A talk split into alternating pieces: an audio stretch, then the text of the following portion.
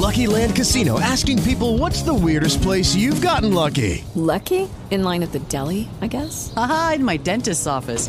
More than once, actually. Do I have to say? Yes, you do. In the car before my kids' PTA meeting. Really? Yes. Excuse me, what's the weirdest place you've gotten lucky? I never win and tell. Well, there you have it. You can get lucky anywhere playing at LuckyLandSlots.com. Play for free right now. Are you feeling lucky? No purchase necessary. Void where prohibited by law. 18 plus. Terms and conditions apply. See website for details.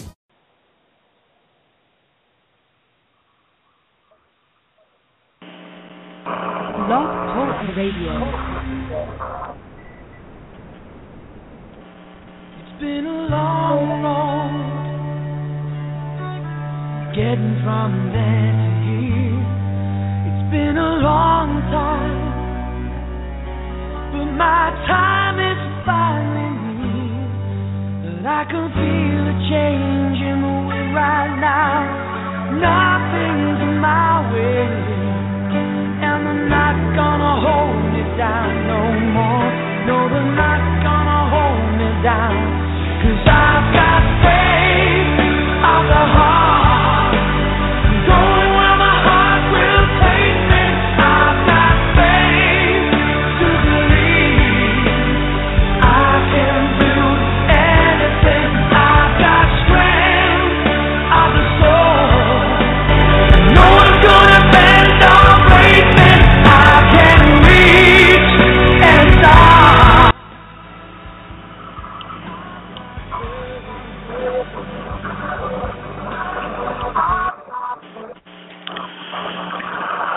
Hello, everyone. This is Dr. Jess Armine coming to you from the Institute for Methylation and Bioindividualized Medicine here in southeastern Pennsylvania. I'd like to make, say good evening to Philadelphia and Chicago. I'd like to say good afternoon to California. I'd like to say good morning, Sydney, Australia. Good morning, Adelaide. Good afternoon to Perth, and a very early good morning to New Zealand, because this is an international show and everybody's listening. Tonight we have a great show for you, and I am going to be mediating, probably uh, ducking whatever, but uh, you'll know it's about menopause. I'd like make a couple of quick, quick announcements, and then we can get right on to the show. First announcement is about the uh, seminar uh, for methylation and bioindividualized medicine is being held January 17 and 18 in Philadelphia. Okay, presently you can still come to it via video streaming. Okay, we are going to be video streaming live, and I got a couple of special um, special things for you. By the way, if you video stream, you don't lose anything. You're still able to ask questions. You'll be able to interact with the instructors, and you can do it from your own home. Uh, it's a whole lot less money because you don't have to fly here. You don't have to eat. You don't have well, you have to eat, but you don't don't have to eat it with us. Okay, and to as a gift, we are having a holiday coupon where you can get fifty dollars off the price of the seminar. And if when you sign up for the seminar, if you put in the word holiday, okay, in the promo box, you'll get fifty dollars off. Big announcement again. We have been awarded 20, um, 14 cl- uh, Category 1 CME credits, and we have 14 CEUs from various organizations. The Functional Diagnostic Nutrition Group, their organization has granted them 14 hours of continuing education units for our seminar. I'm excited. Do you know how difficult it is and what an honor it is to be able to to offer continuing medica- medical education to MDs, DOs, pharmacists, nurses, and the like? I'm impressed. I'm impressed. I, I know I'm impressed myself. Whatever. Okay, like I said, tonight we are going to be talking about menopause, and we have some special guests here. Uh, the first guest I want to introduce is Sterling Hill. Sterling, say hi. If she's still there. Hello. Hello. Oh, okay. Sterling Hill, as you may know, is the creator of MTHFRsupport.com and Sterling's app. And frankly, her passion, she's a true advocate. She has been researching genetic SNPs. She understands them better than anyone else in the world. As a matter of fact, anybody who you talk to about genetic SNPs um, was probably taught by Sterling. Uh, she has an application that you run your uh, raw data through. The second version is coming out very soon, which is going to be even more wonderful and more explanatory. Uh, there is nobody who I've met who has more passion for this uh, subject than Sterling, and I'm really happy to have her on the show tonight. Also, we have Cynthia Smith. Hey, say hi, Cynthia. Hi, guys. Okay, Cynthia originally developed a passion for functional medicine, clinical nutrition, and genetics and nutrigenomics. She utilizes nutrition, genetics, and a comprehensive health history and test data, uh, including various from various uh, testing labs uh, in her practice. Uh, she is a very accomplished woman. She has several degrees. Uh, she's also an attorney. She has um, she's also an electrical engineer, and she probably won't let me tell you about the rest of the things that she's qualified to do. Uh, she is, uh, frankly, one heck of an intelligent woman, and um, she has gone into this area, and she's been helping many, many people, uh, especially because she is so incredibly dogged and she learns well, and she practices and she cares. Our main speaker tonight is Dr. Carolyn Ledowsky. Carolyn, please say hi. Hi, everybody. Okay, hopefully we caught the Australian accent there. Carolyn Ledowsky is a naturopath, herbalist, and nutritionist who has a bachelor's of herbal medicine, a bachelor of naturopathy, advanced diploma of naturopathy, and diploma of nutrition, and has also taken also studied courses at genetic in genetics at Duke University and the University of Maryland. Uh, she presently works uh, and practice her, practices her trade at Northbridge Nutrition and Natural Health in Sydney. I think it's in Sydney. I hope it's in Sydney. Okay, and she also is the head of MTHFRSupport.com Australia. She is a results-oriented health expert who who has the ability to provide straightforward and practical advice to address your specific health issues. Working with her, working with you during your entire course of healing. Her key focus is hormone balancing, whether that be menopause, pregnancy, or different life stages and allergies and sensitivities. In other words, she is of like mind to us. So, Karen, I'm incredibly ecstatic to have you on the show. Uh, would you like to take lead and start talking about menopause? Uh, ladies and gentlemen, there is a PDF out there. If you go to look on the chat room, I've uh, published it twice. Uh, you also can get it on mthfrsupport.com, the Facebook blog, my own Facebook blog. I, I tried to put it out far and wide. So, Carolyn, take it away. Thank you, Jess. Well, for those of you who do have the presentation open, I'm going to follow it and then I'm going to invite Cynthia and Sterling to type in whenever they feel like it, but I will ask them specifically to give us some feedback on, on particularly some of the SNPs and, and how we can look towards those. But we're not going to focus on the SNPs tonight, but certainly give you a really good broad cross-section overview of menopause and some of the symptoms that may be affecting you. So what is menopause? What does it mean? Well, it's from the Greek word meno, which means monthly, and pauses to stop.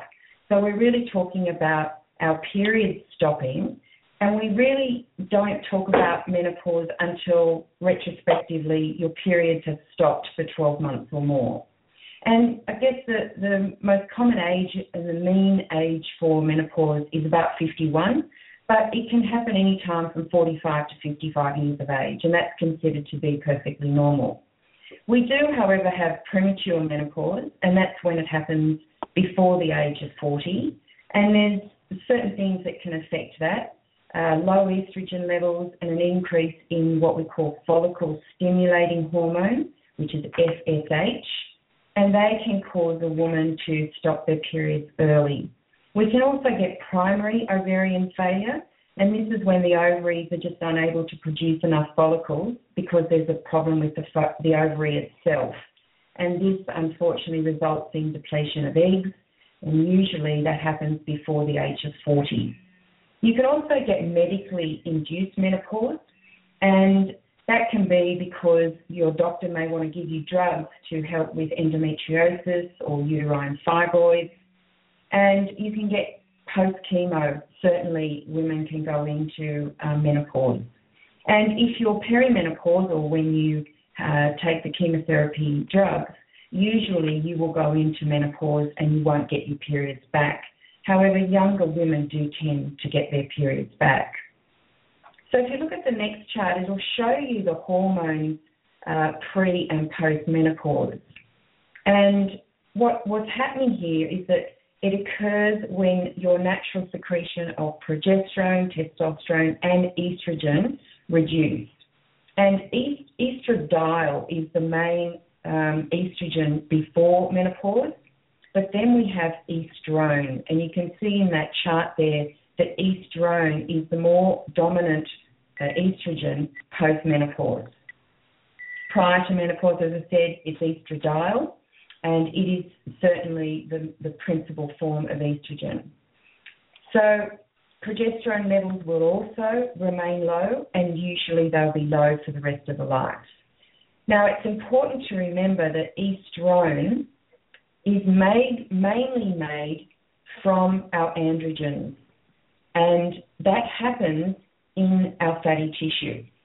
So when the ovaries stop producing, we will get fatty tissue um, helping to, in the periphery, helping to increase our estrone. Now, if you look at the next chart, you can see just a little summary there of what's happening with our hormones pre and post menopause. And in a normal reproductive woman, woman, our estradiol will be anything from 50 to 200. We like it to sit around about 120, 140. Um, and in perimenopause, that can change, but certainly postmenopausally, it will drop. And we usually see it around about 40 or less. The pituitary hormones, however, the follicle stimulating hormone and luteinizing hormone, we like to see those levels below 10 in a reproductive woman, but perimenopausally, we will see those start to increase. And by postmenopause, uh, certainly they'll reach anything from 25 um, greater than 100. So it's the follicle stimulating hormone, the luteinizing hormone, and the estrogen that we look at predominantly to gauge whether someone is menopausal. Now, the things that influence menopause, definitely weight has a, a really big issue because thinner women are more likely to have not only an earlier menopause, but pretty much a rougher menopause. And if you are more overweight, it can actually delay the onset of menopause. And as we said, estrone is our main estrogen, and although its production really has little to do with the ovary, so once ovulation has ceased, although the ovary and the adrenal gland produce what we call androstenedione, it's the adrenal gland that then becomes responsible for our estrone. And that's why your adrenals, as Dr. Jess put in his original article, are so important. And the ovaries regulate production of estrogen, as we said, in the fat cells. So the thinner you are, the less peripheral estrogen you are making, and therefore your symptoms will be a lot worse. Smoking. So smoking has definitely been linked to early menopause and it's been suggested to, to cause destruction of our follicles. And there's various studies out there that show it can bring it on as early as two years. So definitely we want to be getting rid of the smoking. Premenopausal behaviour, exercise. So we know that the better shape we're in, the better our hormones are, and obviously the better transition into menopause. Diet. The more inflammatory our diet, the more menopausal symptoms we're going to have. Stress. So, as we said, the more stressed you are, the more stress on the adrenals, the less the adrenals are helping supply this periphery um, in the, the fat, the estrone, the more we're going to be affected by menopause. And I think a really big component, and I'm sure, Cynthia, you would agree with me here, that a woman's attitude going into menopause is so crucially important because in a lot of cultures in the world, menopause, the word menopause doesn't even exist. And so when a woman ceases her periods, it's a real time for celebration. It's a rite of passage. It's a new beginning. They're seen as elder statespeople. And unfortunately, in our Western cultures, we don't embrace menopause. And many women see themselves as really past it. Cynthia, would you agree with that? Yes. Yeah, so it's it's I think it's really important and one of the things that I, I really sit down and spend a lot of time with my menopausal patients is for them to really embrace it. Think of a new beginning. Think of um, this is the time for them. This is the time to go out and do what you always wanted to do. It's probably you don't have kids around at home anymore, and so women find it very difficult all of a sudden to be on their own, not having to have key responsibilities. If they're working from home, if they're not working and they're at home, then they're at a bit of a loss and all of a sudden they're at home, nothing to do. So I would say, what a fantastic time to go out there and really do whatever you want to do. Go and do a course, go and do yoga, go and study again. I mean, it's a fantastic time of your life to actually do what you wanted to. Cynthia, uh, Sterling, you have anything to add? Yeah, I wanted to just say a couple things. Um, there's also uh, the effect of low cholesterol um, will will limit hormone production a little bit earlier. So women that are having issues with their gallbladder or bile production because of COMT SNPs or SULT2A1 SNPs often have issues absorbing their fats, building cholesterol, and then cholesterol, of course, is used as the basis for making our hormones. And so upper GI health is also very important to um, influence us, influences influence us as we go through menopause. Absolutely, agree 100%. And how many times do we see people with either way too low or way too high um, cholesterol? And I think certainly we all know with regards to methylation that fat metabolism is a really big issue. And just by increasing methylation, we can help with fat metabolism and help get cholesterol under control. Very good mm-hmm. point. Yeah, sometimes sometimes even women with high cholesterol will not be absorbing their fats very well because of a gallbladder issue. So sometimes high cholesterol is really more associated with the diet matching the person's genetics. In other words, does that person need to have a lower carbohydrate intake? Um, uh, a different proportion of fats, that type of thing. But the gallbladder issue has more to do with the bile, the quality of the bile that's made. And therefore, if the quality of the bile is not good, so it's let's say it's thick, or the person has, the woman has gallstones, her ability to absorb her fats, which have the, which include the building blocks to build the cholesterol to make the hormones, is lower. Yep, and we all know that taurine is really good to assist with that. Okay, so when when things um, start to change, um, we really call that perimenopause, and that's the time before menopause when things in the start, cycle start to change, and that can really be anything from 10 years before. On average, usually though, it's about five years, and we can get anything from irregular periods, and that could be heavy or lighter periods.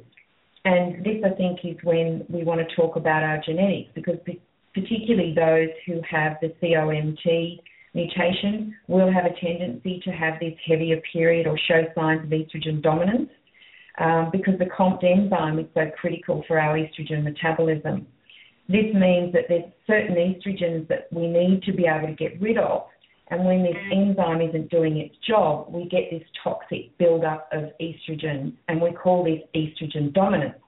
And it can give us signs and symptoms like breast swelling, fibrocystic breasts, fibrocystic ovaries, fibroids, endometriosis, headache, head, as we said, heavy periods, longer periods, weight gain, foggy head, um, problems with thyroid function. And I think Sterling, it's probably, there's many other SNPs that we, we also talk about with estrogen um, dominance um, and, and problems mm-hmm. with estrogen breakdown. Do you want to talk about those?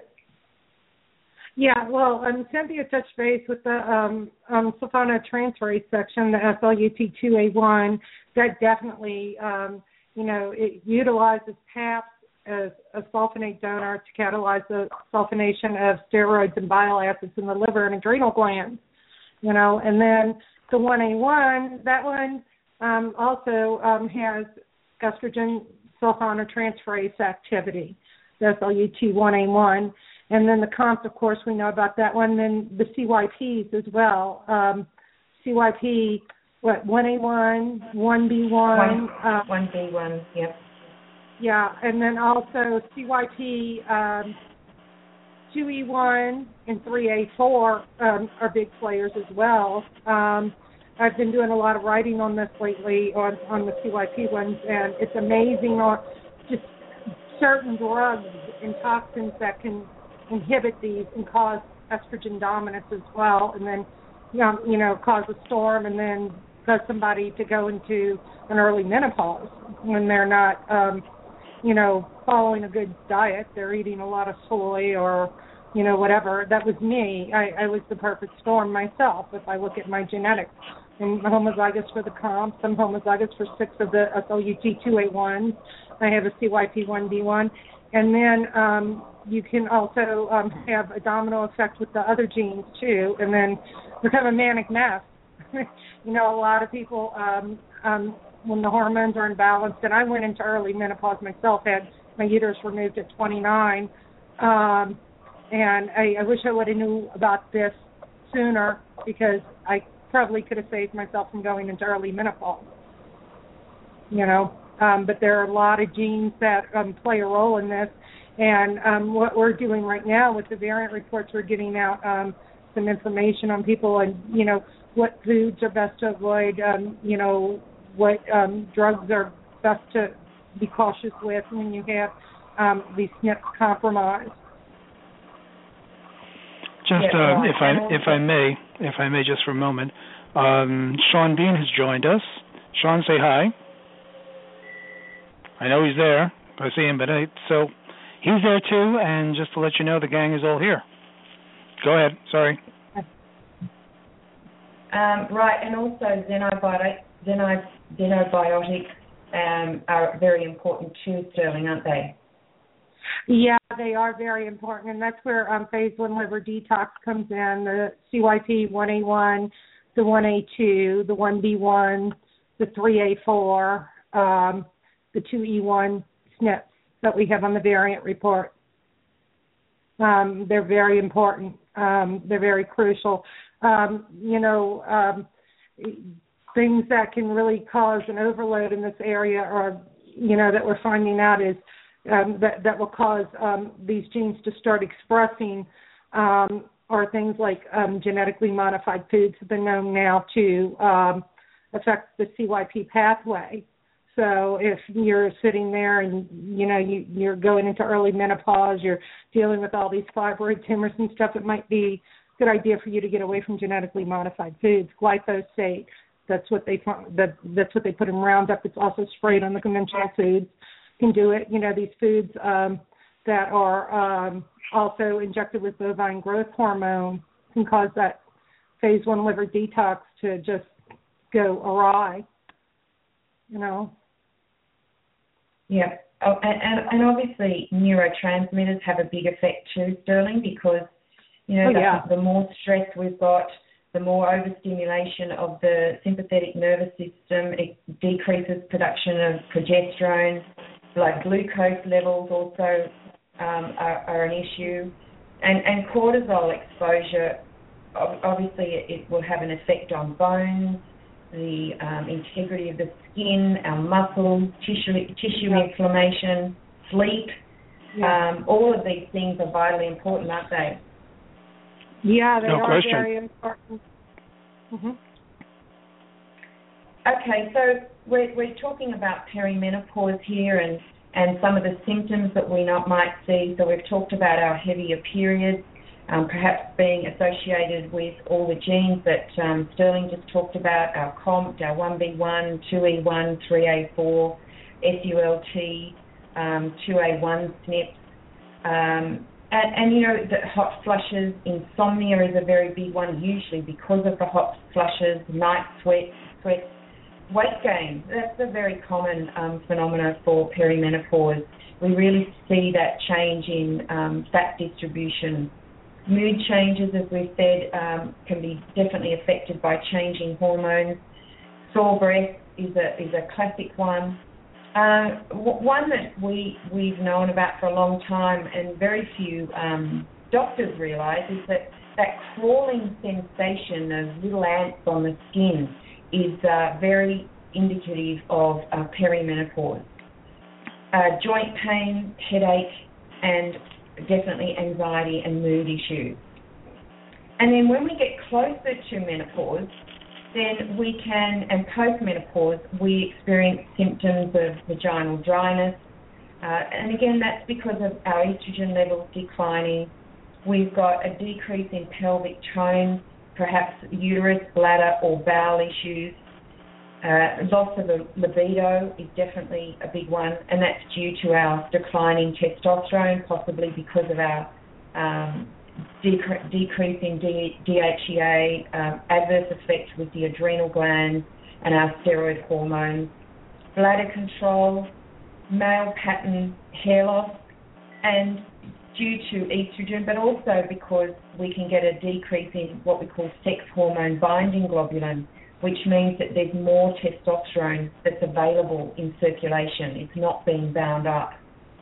Uh, we can also get, as a result of that, excess facial hair.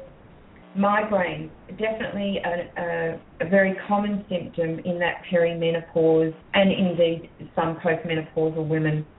Palpitations, I would say probably 80% of my perimenopausal patients will present with um, palpitations changes in body shape, as we've said, it really affects lean muscle mass and it increased abdominal um, fat.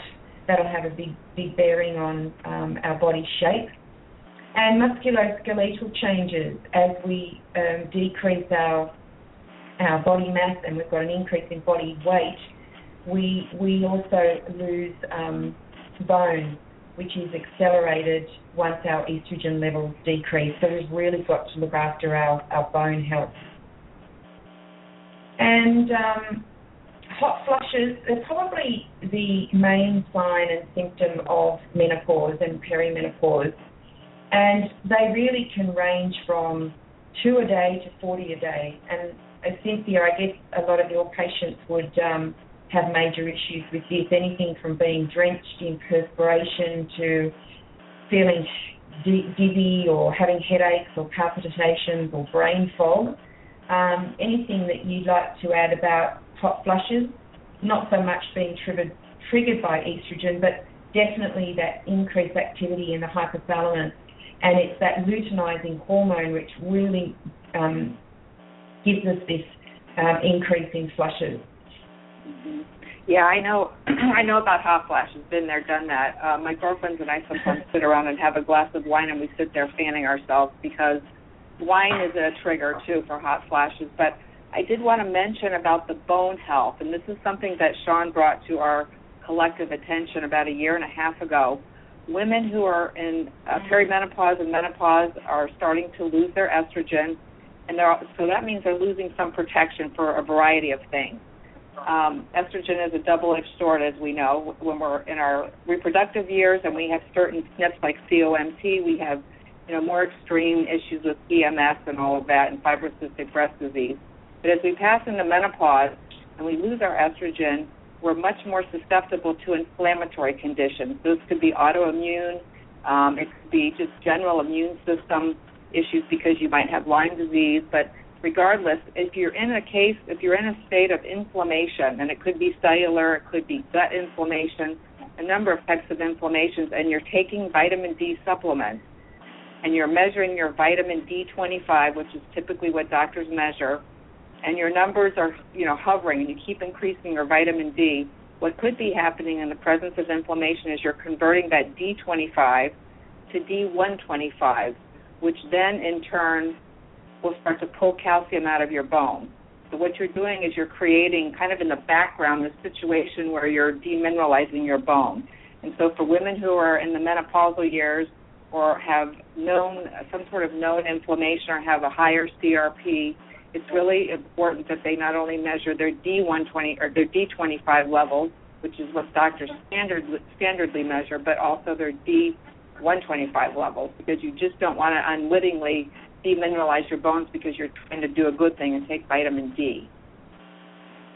Right, correct. And also, we, we, we also find with that increased D125, you're more susceptible to autoimmune disease as well.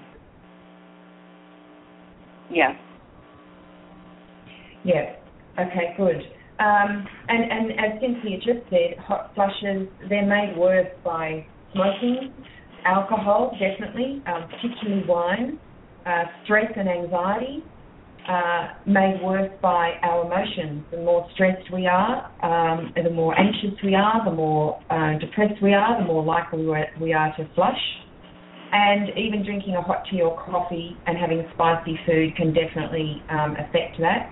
And our, as we said, our decrease in, in body weight. Depression fluctuating levels of hormones cause changes in the brain, and certainly depression, for a variety of different reasons, um, can definitely affect people, um, women postmenopausally. And it's not only related to changes in in estrogen, um, but it's also the neurotransmitters that we have, and there are many SNPs, as we know, Sterling, that affect um, our neurotransmitters. And it's more likely that women who have depression prior to menopause will experience menopausal mood changes. And our attitude to menopause, as we said, definitely influences mood. So if we're feeling like we're on the scrap heap and there's really nothing left in life, we're not going to feel particularly happy, are we? So it's important that we have a really good attitude, and it's your practitioners and your doctors that are going to help you realize that at the end of the day, you know, there's a lot to do post-menopause. There's, you, you, nowadays, we spend half of our lives post-menopausally. So if we're thinking at the age of 50, we're on the scrap heap, we're going to have a very sad and sorry life for the rest of our lives. So we really want to be changing attitudes towards uh, menopause. And exercise is yeah. very important. Sterling, would you like to add something there? Yeah.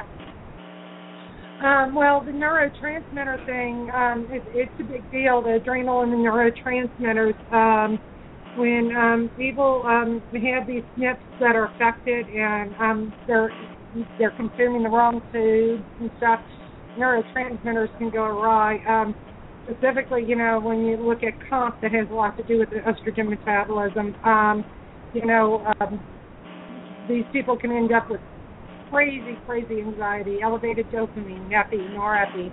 Um, and um, then they're backing it down with coffee, and then their their their their epi's so high, their adrenals get shot, and then early menopause hits. Um, I know um, Dr. Jess doesn't want to talk too much. He wanted the ladies to talk, but I'd love to hear his take on the neurotransmitter part of all this too.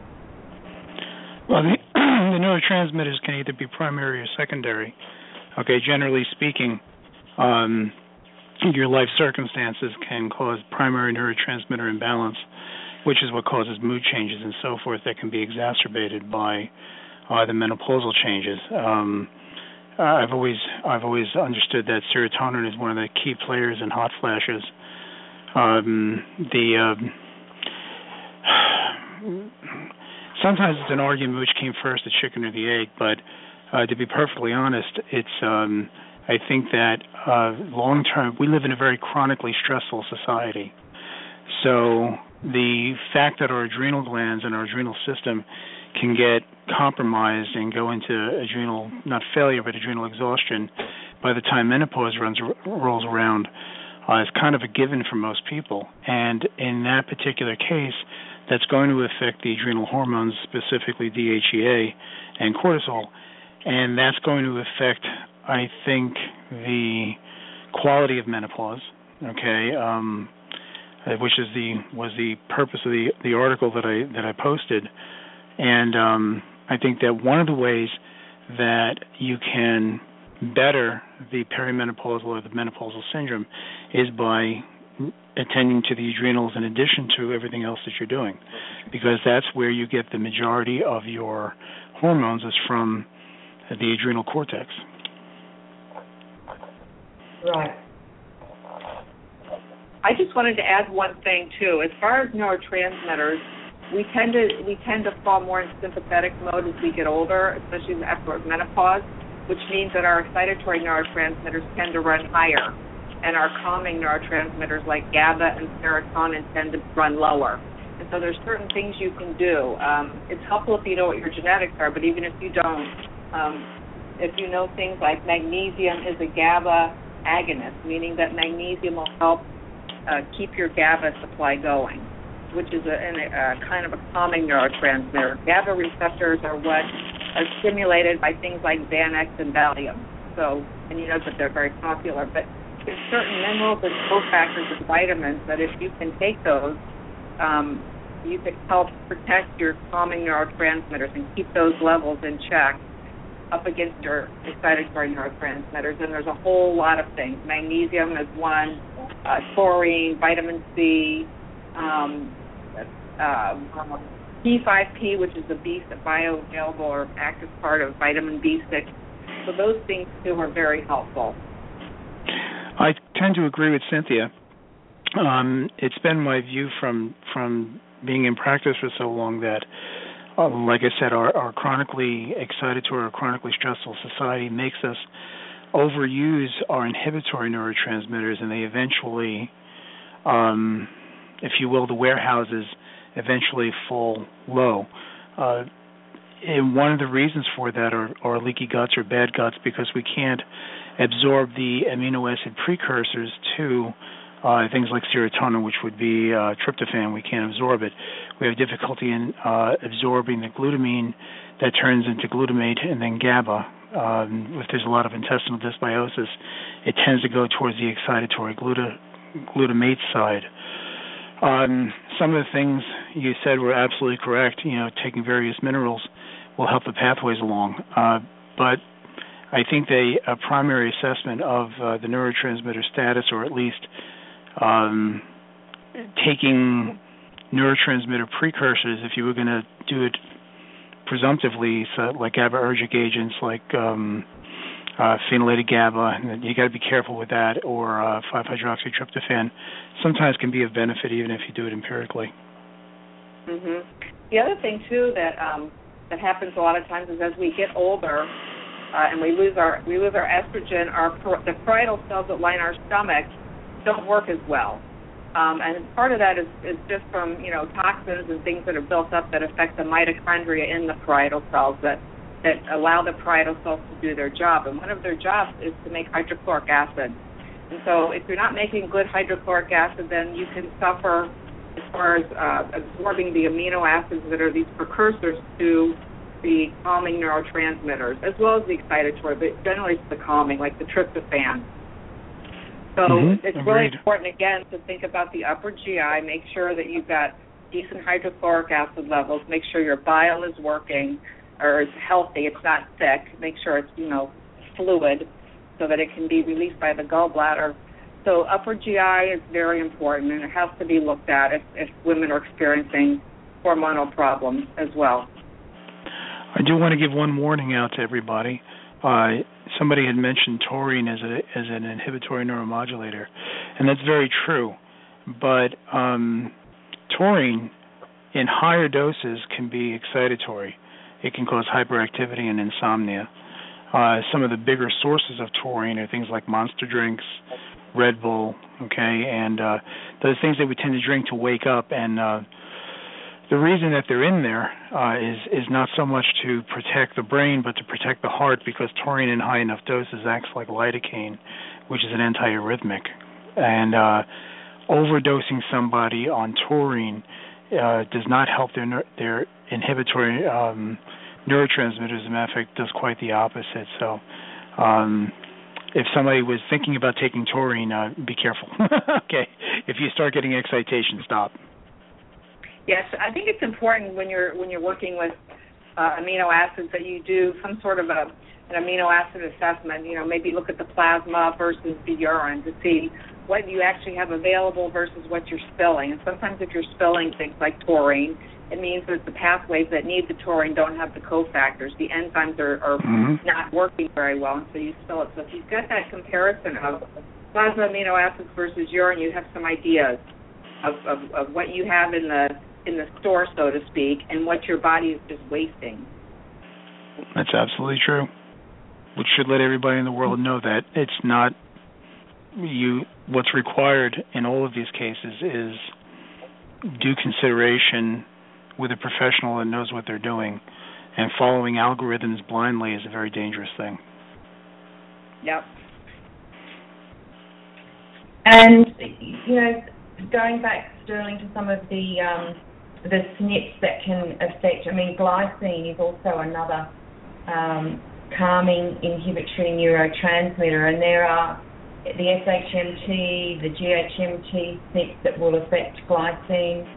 Um, GAD, as as Dr. Jess said, GAD, GAD is a big one. Um, I find with particularly people that can't sleep, and that's our next point. Is that insomnia um, is is a big part of perimenopause, and not only is it because our um, estrogen is declining, but also our progesterone is becoming imbalanced, particularly perimenopausally, and in, in menopause it's decreased. And getting up through the night, um, going to the toilet is very common, particularly if you have got estrogen dominance. There's a could be well a lower tolerance to stress and if we're not doing enough exercise and we're drinking coffee and having alcohol, it'll all affect sleep. And one of the things that I certainly find is that glycine can really easily get depleted, as Dr. Jess said, if we're, we're too stressed. And Sterling, you might just want to um, have a, just say a few words about glycine and how it's affected by some of these SNPs. Lysine. Are you saying lysine? Uh, sting glycine. Glycine. Glycine. Yeah, um, it, it certainly can calm calm you down. Um, I know it calms me down a little too much. Um, I don't know too too much about the genes that are related to glycine, though. Um, glycine. Um, so uh, somebody else would have to step in on that one. Um, but I do know about lysine being needed, though, because a lot of these genes you've been talking about are dependent on B6, and if there's no lysine in the body, you can't absorb B6. The lysine, I'm really not too familiar with um, the relation to that in SNPs right now.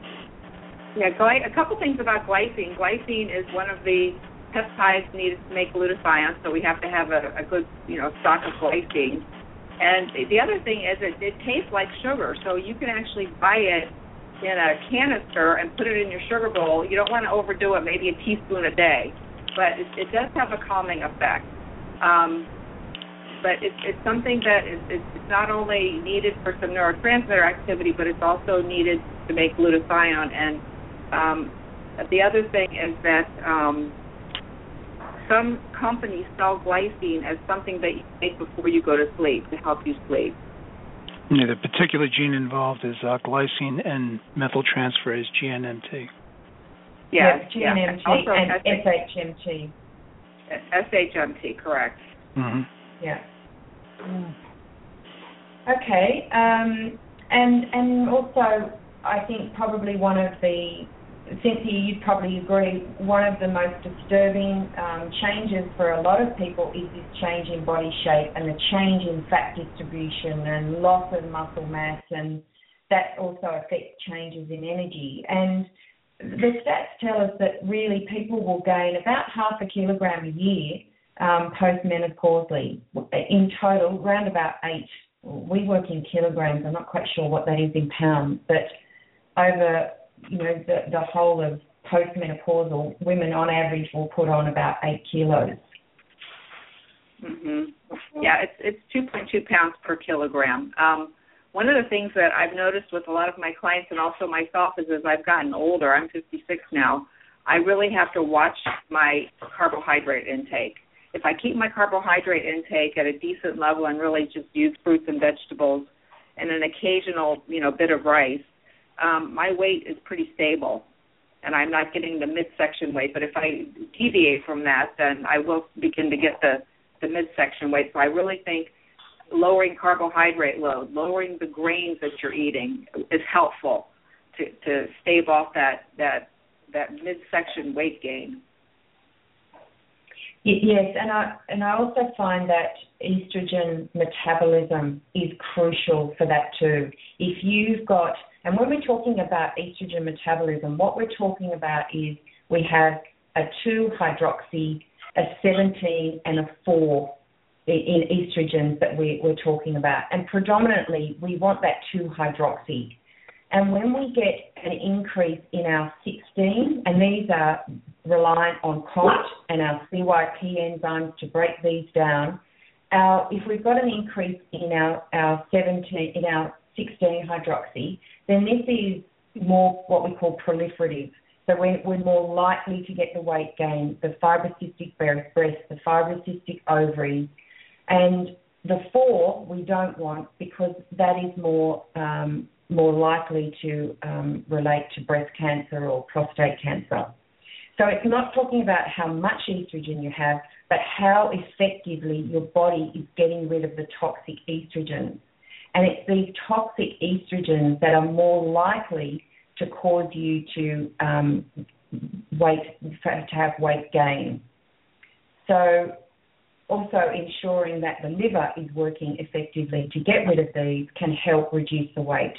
And I definitely agree with Cynthia in that if you can reduce your, particularly your grain load, it, it definitely has a for a better diet, less less inflam- inflammation, better gut response, and you're more likely to maintain good weight. And of course, exercise is vitally important.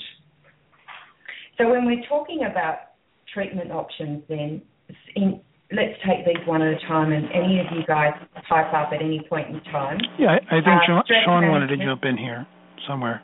Sure. Shawn, did you want to say something? Shawn? Oh, Shawn. Sorry about that. He's been texting me like he wants to talk, but I can't hear him. Okay. Um, okay, go ahead. I'm Shawn, sorry. If you, Shawn, if you want to talk at any time, just interrupt me. Um, so if we look at take take these conditions one at a time, let's talk about stress. So from a I'm a herbalist, so so one of the things that um, I know works very well is Withania, which is an adaptogen, um, Eleutherococcus, um, which is a ginseng, and Ziziphus, which is a nervine tonic. As Cynthia said, certain supplements like magnesium, calcium, zinc, our B vitamins, 5-HTP, which is our precursor to serotonin, melatonin, but obviously we've got to look at the pathways there, and, and um, melatonin does or doesn't work for some people. Valerian, hops, passion flower, avoiding caffeine, avoiding too much alcohol, making sure we exercise and getting some sort of stress management techniques, whether that be yoga or meditation. And of course, exercise, probably one of the key ones because endorphins are being released during exercise and it will help bring excess estrogens into balance. It also Can I interject our here? Yes, oh, sure. there's Shawn. Oh, there we are. I guess I had to plug. I had to plug in the wrong thing. Sorry, you're yelling at me that I got you on mute. I don't. One thing I want to interject here is, is as your DHA drop, what happens also is your IGF will drop. When your IGF drops, what this, co- what this will do is, is will cause a shift in your um, sleep patterns because actually you need growth hormone to stimulate. Uh, you actually need growth hormone to stimulate GABA in the brain itself um, through the GNR to increase GABA, which helps us sleep.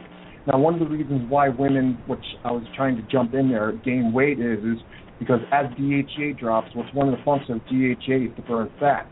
But also having low estrogen will also cause you to increase fat intake because of the fact of the increase of because the body's going to try to increase homeostasis. So what it's going to do if it doesn't get estrogen, it's going to pile on weight in order to increase the aromatase, um, in order to, for the body to make fat. Okay. Some of the other factors, what you'll notice is, is you'll also start to notice the hormones uh, start to shift in regards to cholesterol. Okay. The cholesterol will actually increase. Okay. Because what happens is, believe it or not, you actually need estrogen in order to burn off the um, cholesterol. So whenever you deal on bioidentical hormones or anything, if you use the estrogen, okay, it will actually lower the lipids itself. So there's a huge combination there. So whenever you see elevated cholesterol in a female, you want to think hormone balance, which would be low DHA and also low estrogen. You also have to think too, because low low DHEA also in, decreases testosterone, and testosterone is needed for um, a lot of the main factors such as bone building, um, also um, for osteoporosis. Um, a couple of times I've reversed osteoporosis by using DHEA itself, just because the fact of IGF-1 is, is one of the factors that are needed to help bone, help to uh, stabilize bone growth. So there's a huge connection in between here in the hormones in regards to estrogens. Um, Cynthia brought up a great point, but do remember, estrogen dominance will also create fatty liver. Okay, just because you need estrogen to help burn the fat. Okay, estrogen is also needed for glutathione too. When you look in studies and stuff, you'll see that low estrogen will actually reduce. Will, low estrogen will actually cause decrease in glutathione itself. So, and going back to the glycine, one of the reasons why your body sucks up glycine is because it's trying to activate the phase two liver detoxification. Okay, which would most likely be conjugation. And one of the ways your body gets rid of estrogen is through conjugation. And glycine is needed for that function to happen. So that, that would be the connection that I was trying to make. Okay, great. Thanks, Shawn. Uh, as far as hot flushes go, um, there are a lot of natural remedies. Uh, St. John's wort can help um, to increase serotonin, uh, so it will reduce anxiety, stress. Um, it's a mild antidepressant. Um, it's a very good mild antidepressant. It's probably the best natural SSRI or serotonin, selective serotonin reuptake inhibitor. And Cimicifuga, which we call black cohosh, is probably one of the most widely used botanicals for the relief, relief of hot flushes. And in Germany, it's actually approved as a non-prescription medicine for the treatment of hot flushes because it helps to decrease our luteinizing hormone that gives us the, this surge.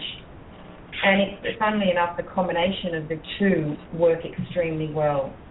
As Cynthia's already already said, magnesium helps with stress. It regulates our body temperature. It helps with the vasodilation of blood vessels. Our B vitamins uh, vitamin D deficiency can be associated with an increase in follicle stimulating hormone and luteinizing hormone. Vitamin E, great antioxidant that has an affinity for the female reproductive system. It may help reduce hot flushes and help lubricate the vagina. Uh, essential fatty acids. Shawn, I'm, I'm sure you've got some more to add in there. Well, yeah, definitely. You know, a lot of times with the estrogen applications and stuff, you may want to look at. Um, I've had a lot of people who do transdermals and they just don't work. Sometimes vaginal application gets the best results. Um, also, with hormone issues, with the, de- with the key decrease in DHEA, I also noticed women are more susceptible to candida too. Uh, one of the common links I found with relationship to immune system and candida in the older age is is that the DHEA um, dropping weakens the immune system, which makes women more older women more vulnerable to um, candida and other co- um, opportunistic infections. Right. Okay, good point. Uh, and, and as far as other remedies, um, I won't read through all these, but there's a lot of great herbs that can help help not only with the sweating and anxiety and palpitations, but I think probably we should all talk about breast health because it's a, an important part, um, particularly in perimenopause. And perimenopausal women uh, can get breast cancer. Um, particularly, we have to look at if there's a, a, family history of breast cancer. That's really important, and we have to consider our estrogen um, metabolism. So, getting regular um, breast checks uh, very important doing self checks, get the doctor to, to check um, breast tissue. Uh, has anyone got anything to add with regards to breast health and um, even genes, Sterling? Anything that you want to want to um, incorporate here? Well, breast health and genes, yes, big deal. Um, again, um, what you put in your mouth and what you take prescription wise um, can um, actually cause a lot of problems with those genes um, in breast health. Um, for instance, um, you know, we know the CYP 1A1, 1B1, 1A2. Um, when that when that gene when those SNPs are compromised, um, and you have trouble metabolizing caffeine once those are compromised, and you're sitting there and consuming a couple of cups cups of coffee a day. Um, what people don't realize is that um, caffeine can elevate your estrogen levels up to 70 to 80 percent. And if you have trouble breaking down the caffeine, you're going to have trouble break, breaking down the estrogen that comes along with it. You know, those few cups of coffee a day can um, actually um, cause breast breast um, cancer. So, um, you know, everybody um, kind of looks at um, you know what's caught you know we we got to we got to find a cure for breast cancer. Well why don't we do the prevention you know? Um we can look at the genetics. Um you know it's just it's a given if somebody's loaded down with um you know SULT genes COMT um V158 MH62H you know the CYPs that we were speaking about um that you know it probably wouldn't be a good idea for them um to be consuming caffeine on a daily basis um, you know, eating um, um, animal meat that's injected with bovine growth hormone, eating soy, you know, eating um, estrogen-rich foods, um, you know, you can really, um, really um, vet them. And to keep um, proper breast health, you would want to um, avoid things if you knew you were compromised in that area. I wish I would have knew this years ago. Like I said, I'd probably still have a uterus. you know. Um, and I have had the fibroid tumors myself, the ovarian cyst. I had all of it, the painful periods, um, and lots of bleeding, and I was severely estrogen dominant. Um, you know, um, looking at these SNPs and knowing um, what you can avoid. Um, um, we just, um, I, I've just been doing um, a lot of writing on, for instance, CYP 3A4. We've been talking a lot about fluoroquinolones well, apparently fluoroquinolones can um, affect the CYP pathway too. Um, and we've had a lot of people damaged by fluoroquinolones. Now, what's going on with their estrogen? Are they going to be breaking it down after they've been damaged by these anti class of antibiotics? You know, uh, or, or some of these people going to end up with a hormone-related cancer, poor breast health. You know, um, it's very important to know your genetics and let's start preventing these things instead of looking for a cure for something when it can be prevented by looking at yeah, your avoiding things. Yeah, I wanted to add one thing, um, just to kind of drill down on what Sterling said. Um, there's there's one combination that if a woman has this in her genetics, she has to be really careful, and that is the combination of CYP1B1 and COMT H62H and the COMT um, met valve, uh, 158. If you have those two, if you have the, the combination of CYP1B1 and those COMT downregulations, then your diet plays a huge role because you can actually cause that CYP1B1 enzyme to upregulate and force your estrogen through phase one very rapidly and convert it into a toxic uh, intermediary uh, metabolite, and it will sit there and and can leave your liver and recirculate if your COMT, which is supposed to catch it and pull it through and conjugate it, is downregulated. So you've got something going fast marrying with something going slow, and that in between, that intermediary metabolite can recirculate and cause these these things that we talk about, um, like breast cancer. So in that case, you might end up building up uh, uh, 4-hydroxyestrone, which is very very dangerous, or you might be building up 16 alpha hydroxyestrone, which isn't as bad as before, but it's all it's a problem. What you really want to do, you want to match the speed of CYP1B1 to your COMT, and the way you do that is you have a healthy diet and lifestyle. You you stay away from coffee. You don't eat charbroiled meat. You don't smoke. Those things will upregulate CYP1B1 if you have SNP. And then you also support your COMT pathway with things like magnesium and anything you can do to, to even out that speed of phase one, phase two liver detox of your estrogen. And there's there's lots of testing out there you can do to see how well your body's adjusting. You can do a Genova diagnostic test and look at the hormone breakdown pathways. Look at your two, your four, your 16. You can also do uh, one by precision hormones that will do the same thing. Plus, also look at your adrenals because they all, you know, play together. But for really for women who've got these CYP1B1s and COMT enzymes, they have to be so careful because that's where the lifestyle will affect whether or not your body will have a tendency to build up these 4-hydroxyestrogens and cause things like cancer, including including the colon cancer. If I could interrupt, we have about 30 minutes left to the show. I'd like to let everybody know that if you want to call in and ask the speakers a question, you can call in at 646 595 2277. That's 646 595 2277. If you're out of the country, you have to put a plus one in front of that. If you're in the chat room and you type out a question, I will announce it on the air uh, for the uh, group to answer. Uh, you should take advantage, people. Okay, this is a real expert group, so you really should take advantage to ask questions. This is the time to ask those tough questions. So let me see some phone calls coming in, okay? Go ahead, thank you. Okay, so um, just to Cynthia's point there and, and Shawn's previously, um, we can help that estrogen metabolism ratio favor our 2-hydroxy by things like broccoli sprout powder. We, we also call that indole-free carbinol.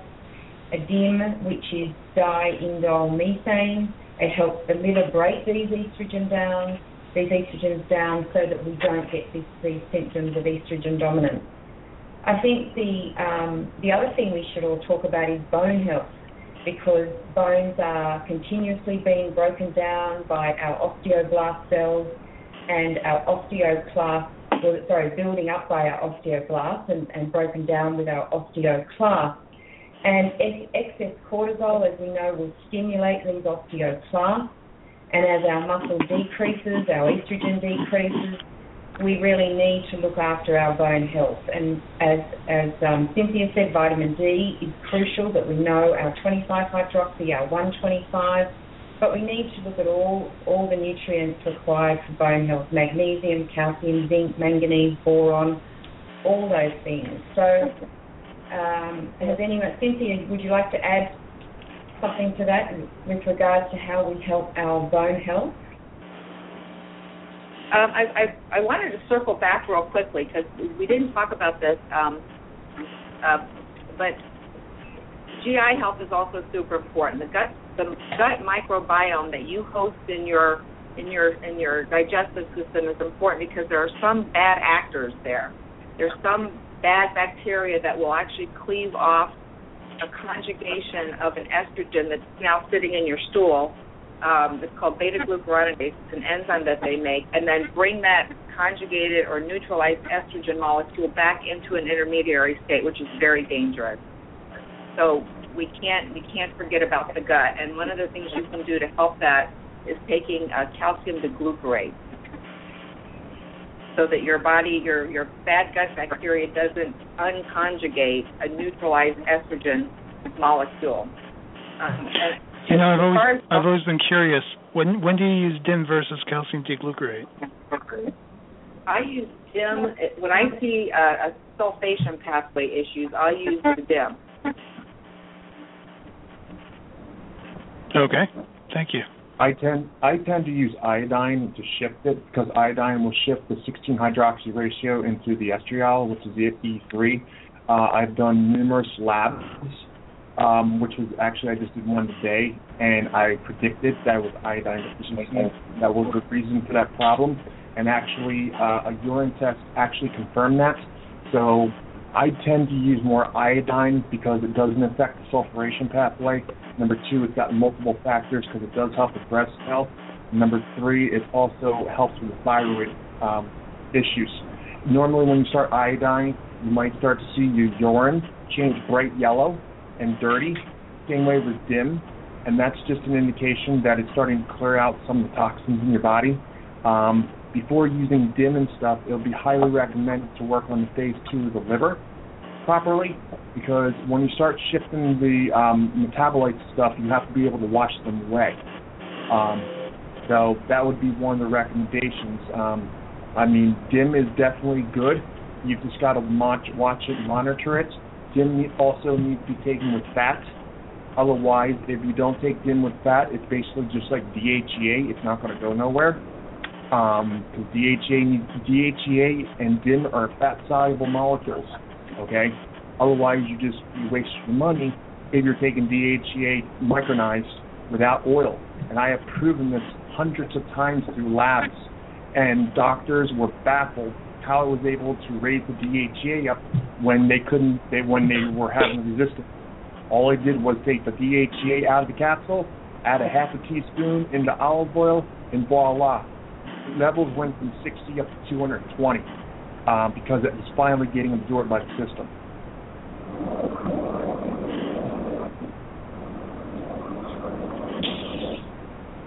Okay, good. Um, I think the B vitamins um, certainly are worth a mention here in terms of um, supporting um, methylation as well, making sure that all of these pathways are working harmoniously. As Cynthia said, it's really important to look at your amino acid status, um, your neurotransmitters through an organic acid profile, and that really gives you an indication of how all these cycles are working together, whether it's the the citric acid cycle, the methylation cycle, the urea cycle, uh, all affecting detoxification and uh, neurotransmitter balance. I think um, the other things I'd like to mention are requirements of calcium. Um, we don't necessarily need to eat buckets and buckets of dairy to ensure that we have good calcium levels. Uh, the Dairy Promotion Councils here will promote the fact that you've got to eat litres and litres of milk to have calcium. That's not the, the not the case. And I'm sure, Shawn, you would um, agree with that and um, have some things that you would like to say with regard to calcium. Um, a lot of times, uh, you definitely need calcium, but you also need the synergistic vitamins such as manganese and magnesium, copper to all make calcium work. You also need vitamin K too.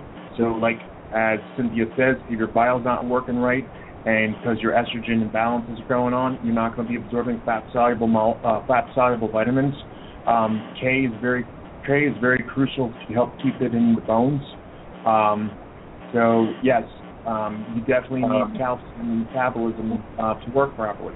But also too, as you reach into mer- uh, as you go into menopause, you're going to see some alterations and shift in metabolism and also thyroid markers too.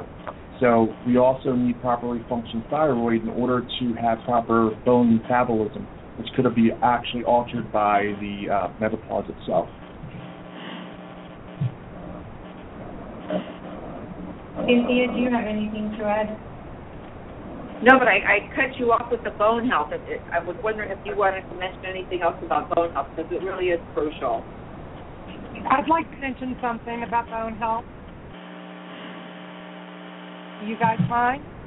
Yeah, yeah fine. Please go. We've been waiting on you. All right. Well, here you go. Um, we've got a lot of people um, that come to us that um, are on Coumadin. And warfarin is the generic name for it. It's a blood thinner. Um, Coumadin and warfarin, they, um, um, what they do is they deplete vitamin K out the body. Okay, um, and that's what helps lower the platelets in the blood. Um, so um, many of these people that are in Coumadin and warfarin, um, what happens to them um, is their calcium stops going to transporting to the bone because their K is depleted, and it goes into their vessels and arteries and forms a lot of plaque. I'm one of them that that ha- happened to as well. And then you get these huge plaque buildups, and a piece of plaque can eventually break off and cause a heart attack or a stroke. Um, and um, they have proven already through um, research and studies that people that are on Coumadin, warfarin, the generic name, have twice as much plaque build up in their vessels and arteries, and they go in they go into osteoporosis much, much earlier as well. Um, so anybody who is uh, going into menopause, you're you're going to um, even have more of a problem than if you're on Coumadin or, or warfarin. You would want to make sure that you would take K, be taking K2 because um, you know, of course, you don't want the K1 because that's cause clotting. K2 bypasses clotting and will help transport that calcium to the bone.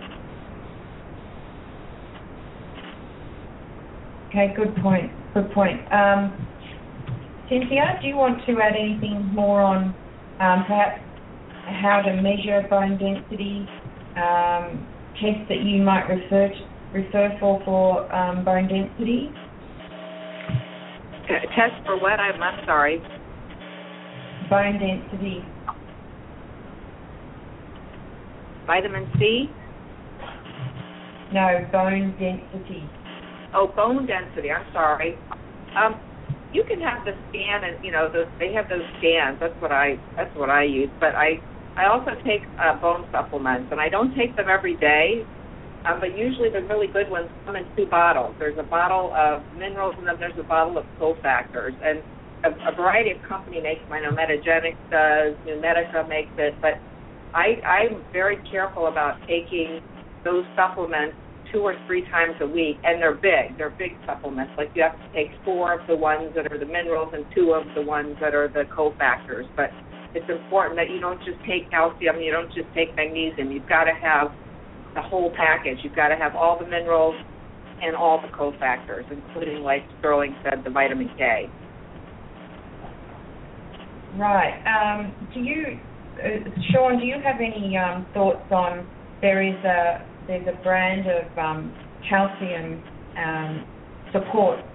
Um, I think I'm allowed to say the name. called Algae Cal Plus with strontium, and it's made from algae, and they will categorically say that they can reverse um, certainly osteopenia um, with using an algae form rather than um, calcium. I think more natural forms of bioavailable calcium are definitely the way to go. Actually, one of the best sources of bioavailable calcium is actually broccoli. So um, there's actually 300 milligrams of calcium actually, and I think believe it's a cup of broccoli. And second of all is, is you can have all the calcium and all the proper calcium, but if you don't have the proper hormonal balance going on, it's not going to be able to use, be used properly. So com- getting the hormones and, and getting the adrenals and all the other things doing the basic work and check first will actually enhance the calcium's um, assimilation in the body itself. But I am definitely agree with you 100% about um, more natural is more bioavailable. Yeah, and also acidity has a really big part to play in calcium regulation because the more acidic we are, the more likely we are trying to buffer that. And the only buffering is the calcium carbonate, and we'll be forced to release more from the bone. So if someone is eating a very highly inflammatory, highly acidic diet, then they're more likely to have that breakdown of um, bone. And you and you'll normally see that too. And is it? Um, I'm very stringent on the ranges that I look at in regards to calcium, um, because when calcium gets above around 10, it's usually an indication that there's some type of imbalance going on in the acid base balance, which can be usually linked back to the adrenals, the adrenals, thyroid, or sex hormones are probably the major factors that actually drive that.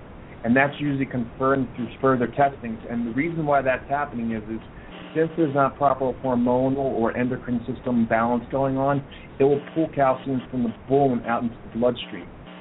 So it's possibly an indication of how you're losing bone, or what happens is the body's pulling the bone from the tissue in order to neutralize the uh, acid in the uh, system itself.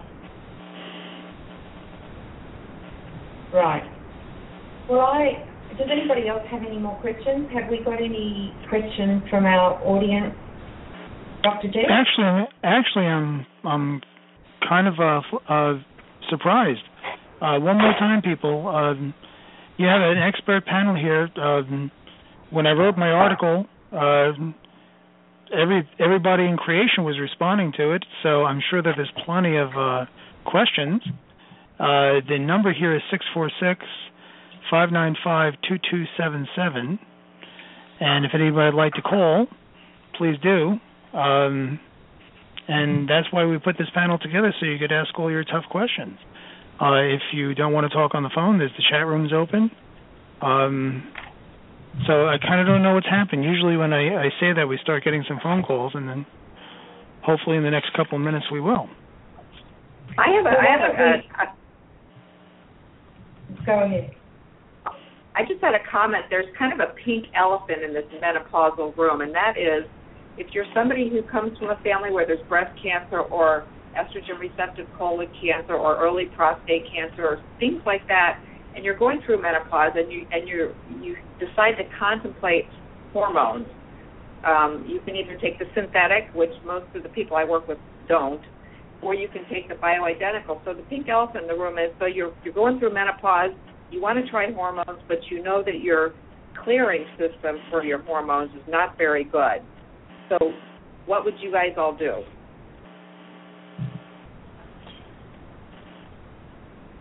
First of all, I try. First of all, first of all, what I would do is, is I would probably work on the basics first, go back to the adrenals and the um, working on the endocrine, endocrine system, and by using filling back the proper pathways by adrenal support, giving them proper nutrition, and start uh, giving them the building blocks their body needs uh, in order to, for those metabolic activities to work to clear and get the liver going on its own. Um, I would probably also uh, one of the natural alternatives that I found that women who don't respond to bioidentical hormones is maca. Maca is very good. Um, it's very safe. It's it's actually an it's actually an adaptogen. Uh, it's highly available, bioavailable nutrition. It's not a drug. It's not really a supplement. It's actually a food. It's, it's Peruvian. It's a um, it's a yam that's actually found at high altitudes in Peru, um, and I've had very good success with that. Yeah, that maca maca powder you find in uh, health food stores, right? Um, it's a it's an adaptogen. It's been around for years, and a lot of people who are in the raw food world, you know, use use maca, but now it's getting to be more mainstream. And then and then Shawn, what would you do to monitor those women to make sure that they were not making uh, the 16 alpha and the 4 hydroxy estrone? Well, actually, the maca actually has natural cruciferous vegetables in it, so it kind of acts a little bit like DIM itself in a way. So it kind of acts as a natural adaptogen, not just on the adrenals, but also your total endocrine system. It also has uh, issues. It also has uh, properties to help thyroid. And what I look at, it's basically it's basically a glandular. It basically fuels the endocrine system. Um, to monitor those levels, depending upon uh, what accessibility you have to testing, um, there are tests out there um, depending on how your insurance plan is that are very, very affordable. Um, and that will be the Genova 24 hour um, complete hormone test, which you can't beat. I think in Australia that we have uh, Australia has an excellent NutriPath, um, an incredibly reasonable price. I have a lot of my clients from Australia uh, use that, and it's been a great marketing tool. It's actually much more affordable over there than it is here.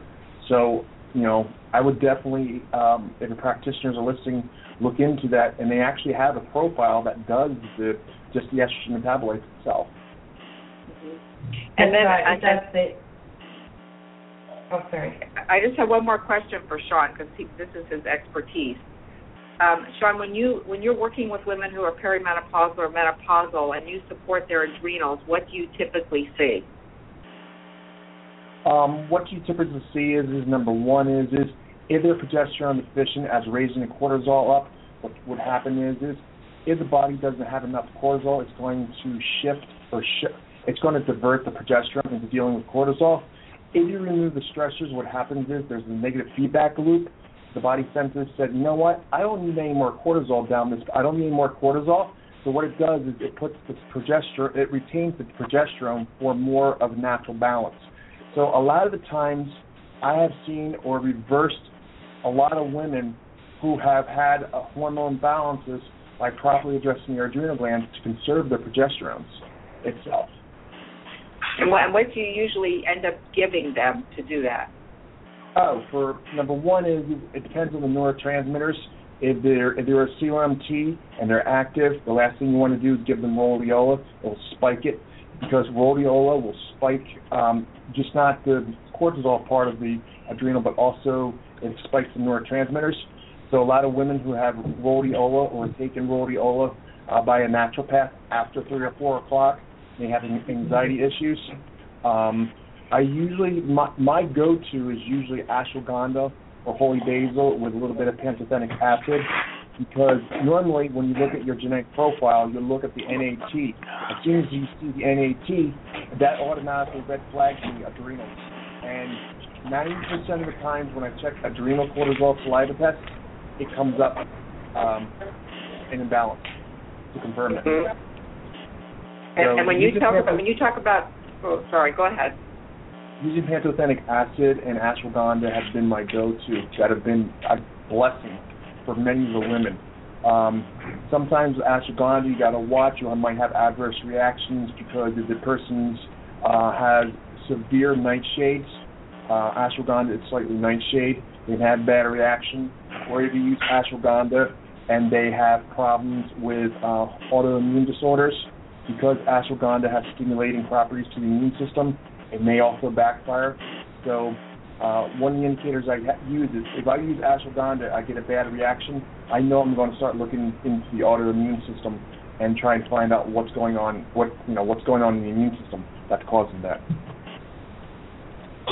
Then with then with the pantothenic acid, you know, um, 500 milligrams, you know, periodically up until you know most of my adrenal support is usually recommended up until no later than two o'clock, um, just because of the fact it can backfire on people. Um, and then sometimes you know if they can't take ashwagandha, I'll use holy basil. Um, actually, I found ashwagandha and holy basil are only the true two adaptogens out there. They don't stimulate or they don't they don't overstimulate and they don't understimulate. They keep your body in a natural homeostasis. Yep, and you mentioned rhodiola, Shawn. You've got to be really careful with rhodiola because it inhibits COMT. And so those people that um, have the, the COMT mutation with increased dopamine levels will be really overstimulated and, and they don't feel great with rhodiola. But on the flip side, when your dopamine levels are low, rhodiola is a, a fabulous herb to use. Absolutely. And, and if and if you get overstimulated, what I'll have to do is, if I don't know how well they're, you know, if they flip flop, what I'll do is, is I have a little phenotrope or a little uh, phenibut on hand, and that takes. They, I, I tell them if they get overstimulated, take one or two phenotrope, and it will and will knock her right back down again. Shawn, they don't. Nobody knows what the word phenotrope means. Uh, basically, what it is is it, it's phenylated GABA. I, I know what it means. Would you tell them what the whole what the name of the product is, please? Well, phenotropic Biotics Research is phenylated GABA that actually crosses the blood-brain barrier and actually acts as, I right. would say, a natural Xanax. Um, that has been a blessing. That has been a blessing for oh my God, hundreds of people that I've worked with. I get emails all the time uh, mm-hmm. of how wonderful that you know.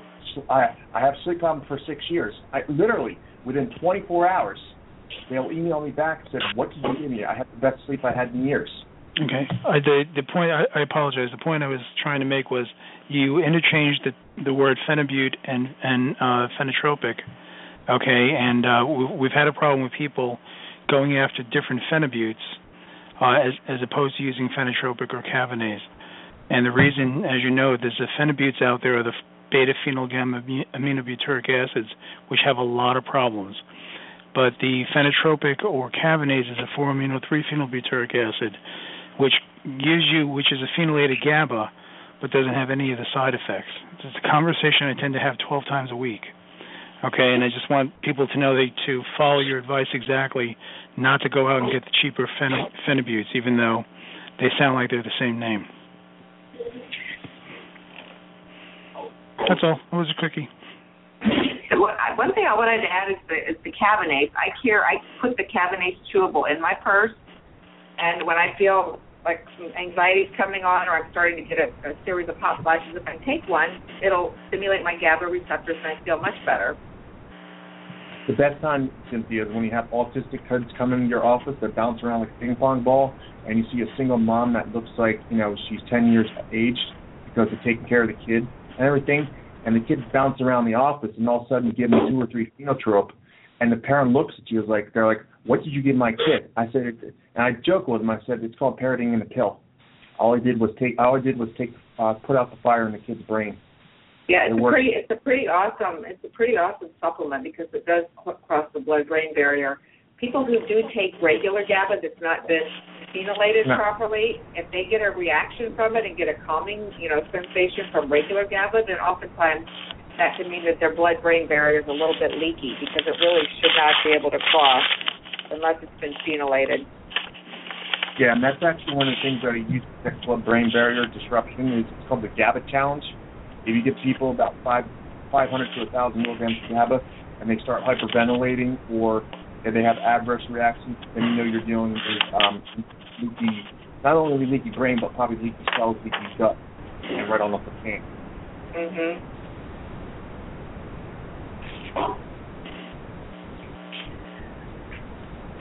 All right. Well, I, I think that's. Um, I think that we've. Uh, uh, okay. Well, listen. Um, I would like uh, at this time, since we've got about four minutes left to the show, I'd like each of the speakers to um, let the audience know how they could get in touch with them should they want to um, get a consult or speak to um, speak to somebody on a professional basis. So, Carolyn, how would somebody get in touch with you should they want to consult with you or? Uh, through through our website, which is mthfrsupport.com.au, they can email us info at mthfrsupport.com.au or call 1300 692 260. Thank you. Sterling, are you there? Yeah, I'm here. And I know um, that you do you do do consults for uh, for genetics. Should uh, somebody want to speak with you or uh, consult with you, how would they go about making a um, how would they go about getting in touch with you? They can they can contact me at um, 504-616-0965 or at my website, mthfrsupport.com or um, at my email address, beclotaware at gmail.com. That's B-E-C-L-O-T-A-W-A-R-E at gmail.com. And Cynthia, how would anybody who's who's ever like washing dishes or something? Could they stop? I'm hearing something in the background. Um, anybody who would like to get in touch with you, how would they go about getting in touch with you?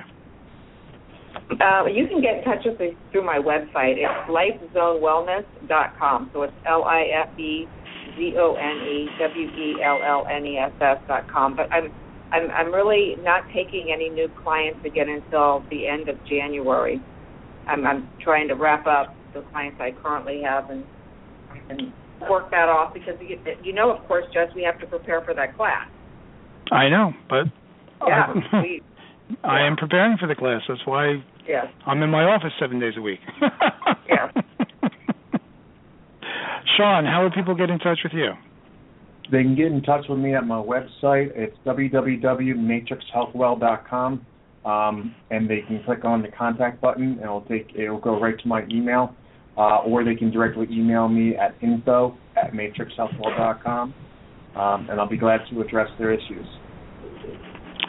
And should somebody want to get in touch with myself, Dr. Jess Armine, I am at 610-449-9716, or you can fill out the contact information at www.drjessarmine.com. I want to thank the speakers. We've got about one minute left. I got. I have. Uh, I want to thank the speakers for taking their time. I, I know, Carolyn. This is the Dr. Carolyn. This is the middle of your day. Uh, so I know that you push patients uh, aside so that you could speak with us, and I appreciate it. Uh, I know everybody else has taken their I know everybody else took their uh, valuable time to uh, give us their opinions today and give us their knowledge. And I just want to thank everybody for the effort because um, this took a little bit to get together, and I'm very happy we all got together with a lot of good information. Uh, do you have any? We have about 60 seconds. Any parting words? Thank you, Jess for pulling this together because that's that's oh, something to you know pull people together from different continents and get us all lined up. Well, next time I won't screw up the time so bad. you I did about, you I had to make about three posts just to get it correct. Thank you. Any, any last words? Um, No, I'm just you. very, very happy that um, I could join in on this. Um, I'm still learning about the hormone part. I'm so stuck on the genes, studying them so much. I um, depend on you guys for my health care. Because, um, I, I, you know, I mean, you can't treat treat a SNP by, person by treating a SNP. You can't. have to look at everything, and people really need to realize that. That's why when um, people call me and want to learn about the genes, a lot of the times they ask me why I don't have anything on the side of the variant report. Because if you treat the SNP, you can hurt somebody, and That's that's right. Go to people like this. And everybody should remember that when they consult one of us, they basically consult all of us because we do talk to each other. Okay, none of us have an ego. None of us have any problem calling one another and saying, "Look, you're better at this than I am. What do you think I should do?" Okay, and um, yeah, you can't get that everywhere. So, everybody, thank you so much for joining us tonight. I really appreciate um, all the attendance. Uh, we're going to be having some very great shows coming up. So stay tuned and don't forget if you're interested in the seminar, www.mabim.org. And don't forget about the holiday discount. Tell your friends, tell your doctors. Um, the video streaming is available so that you can watch the seminar from the comfort of your home. And uh, I think it's a great idea in January. So, everybody, good night. Thank you so much for your time. Good night. Good night.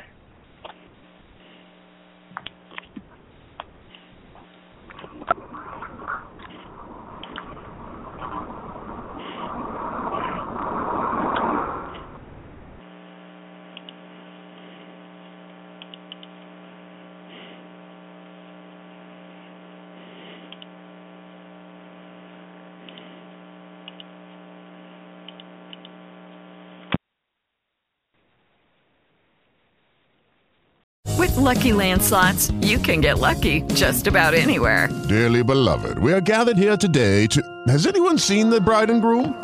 Sorry, sorry, we're here. We were getting lucky in the limo and we lost track of time. No, Lucky Land Casino, with cash prizes that add up quicker than a guest registry. In that case, I pronounce you lucky. Play for free at LuckyLandSlots.com. Daily bonuses are waiting. No purchase necessary. Void where prohibited by law. 18 plus. Terms and conditions apply. See website for details.